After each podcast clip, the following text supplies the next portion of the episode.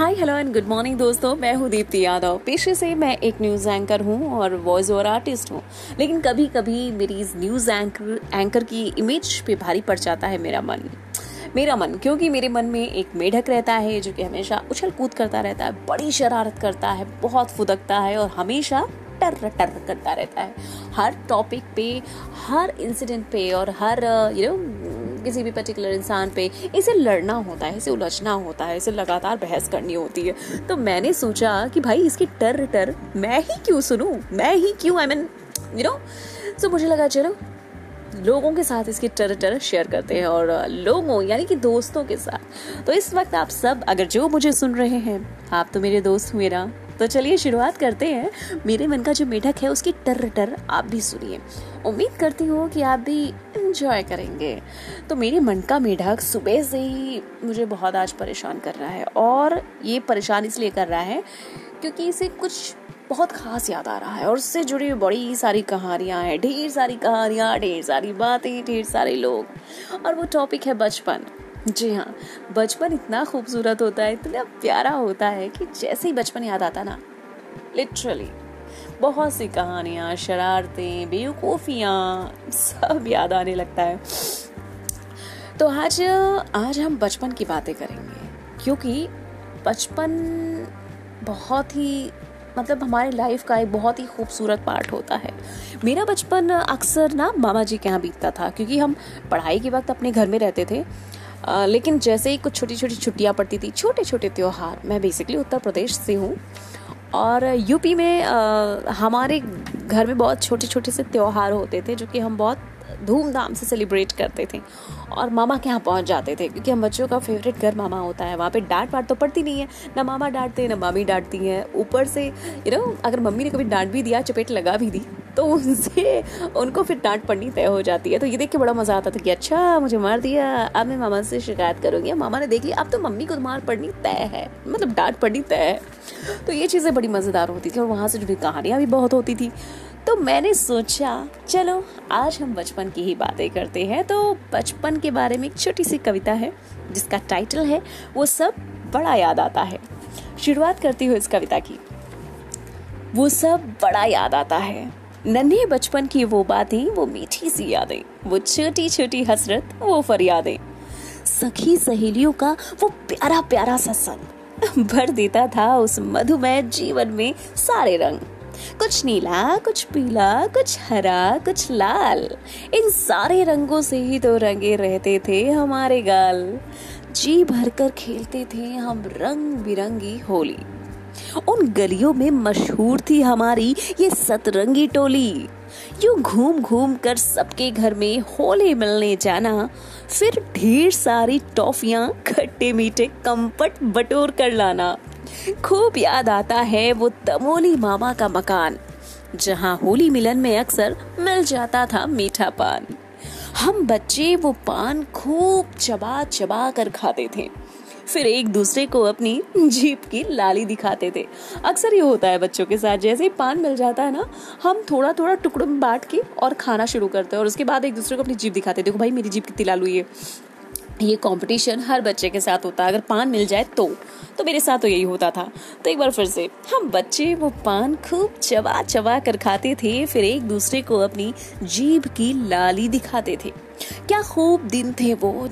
हम जामुन खाने पेड़ पर चढ़ जाते थे। बदले में अक्सर अम्बा दीन नाना की भयंकर डांट खाते थे। याद आता है जब मामा खजुरिया बाग जाने से रोकते थे। खजुरिया बाग, हमारे गाँव में खजूर की एक बाग थी तो क्षेत्रीय भाषा में हम उसे खजुरिया बाग कहते थे। याद आता है जब मामा खजुरिया बाग जाने से रोकते थे। सन्नाटे वाले तालाब किनारे जाने पर भी टोकते थे। मामा सुनाते थे रात को, इमलिया बाग की वो कहानी जहाँ बताते थे कि रहती है काली चुड़ैलों की रानी, जो पेड़ों पर लटक कर अपनी चूड़ियाँ बजाती थी।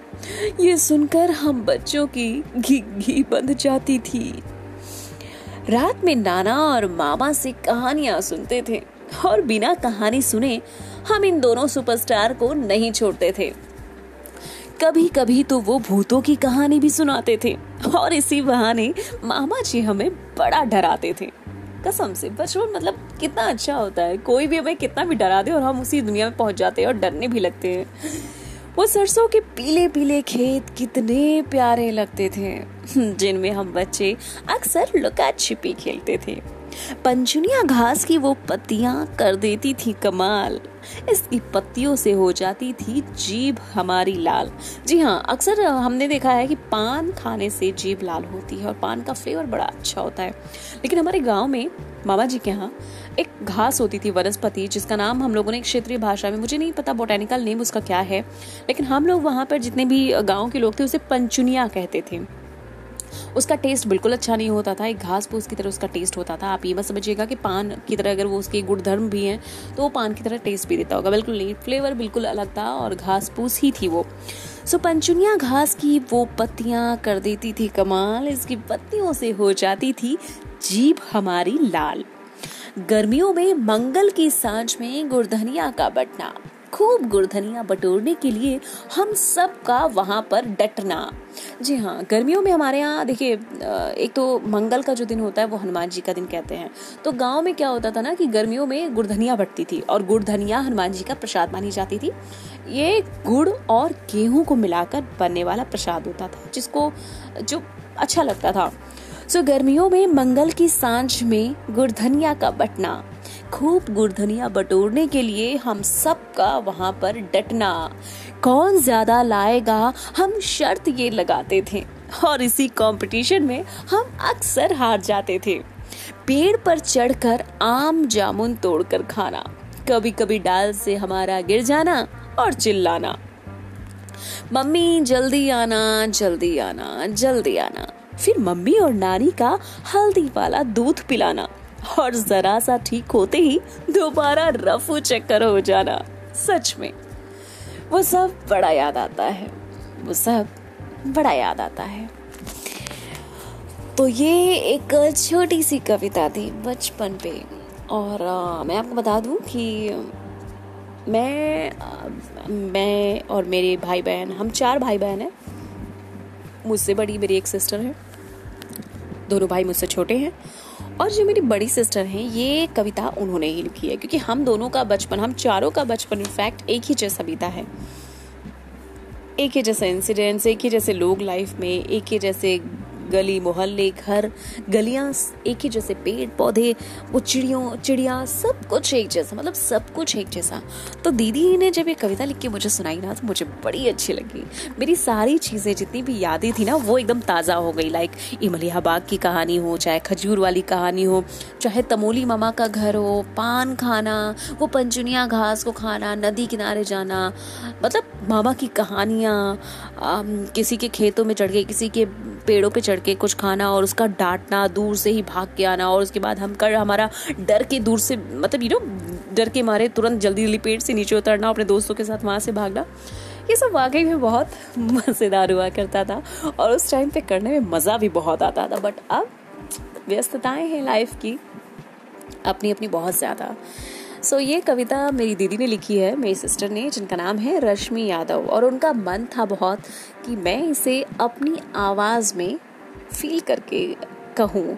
तो बस मैंने एक छोटी सी कोशिश की है। उम्मीद है आपको पसंद आई होगी। अगर आपको भी आप भी ऐसी कविता लिखते हैं तो कभी कभी कुछ यू नो गा के इंजॉय ज़रूर करना चाहिए। बहुत मज़ा आता है। सो so, मुझे तो एक प्लेटफॉर्म मिल गया है और मैं यहाँ पर अब आती रहूँगी। और आप लोगों से चिट चैट करती रहूँगी। सो so, कैसा लगा आपको मेरा ये चिट चैट मुझे ज़रूर बताइएगा। फ़िलहाल मैं एक बात बता दूँ कि अभी मैं इस प्लेटफॉर्म पे बिल्कुल नहीं हूँ। आज मेरा पहला एपिसोड है मुझे बिल्कुल नहीं आइडिया है कि इसमें कमेंट्स लाइक शेयर का ऑप्शन होता है या नहीं होता है। खैर वो मैं सर्च करूँगी और बहुत सी चीज़ें होती ना इंसान पहली बार करता है वो पहली बार सीखता है। तो मेरे लिए भी ये पहली बार है। But I am I am sure कि मैं जल्द ही ये सारी चीज़ें सीख कर और एक बेहतर प्रेजेंटेशन के साथ, एक बेहतर व्यूज़ के साथ आपसे मुलाकात करूँगी। तब तक के लिए रखिए अपना ठीक सारा ख्याल और हाँ कोरोना पीरियड चल रहा है। तो सतर्क रहने की बहुत ज़रूरत है। तो जैसा कि सभी कहते हैं social distancing you know mic sorry social distancing का ख्याल रखिए मास्क लगा के रहिए, हाथों को सैनिटाइज करते रहिए और यू नो हाइजीन मेंटेन बहुत ज़्यादा कीजिए। अगर ज़रूरी ना हो, बहुत ज़रूरी ना हो तो घर से बाहर प्लीज़ मत निकलिए प्लीज़ चलिए, इसी के साथ ही मैं दीप्ति लेती हूँ आपसे विदा। कल फिर होगी हमारी मुलाकात। अपना रखिए ढेर सारा ख्याल। नमस्कार।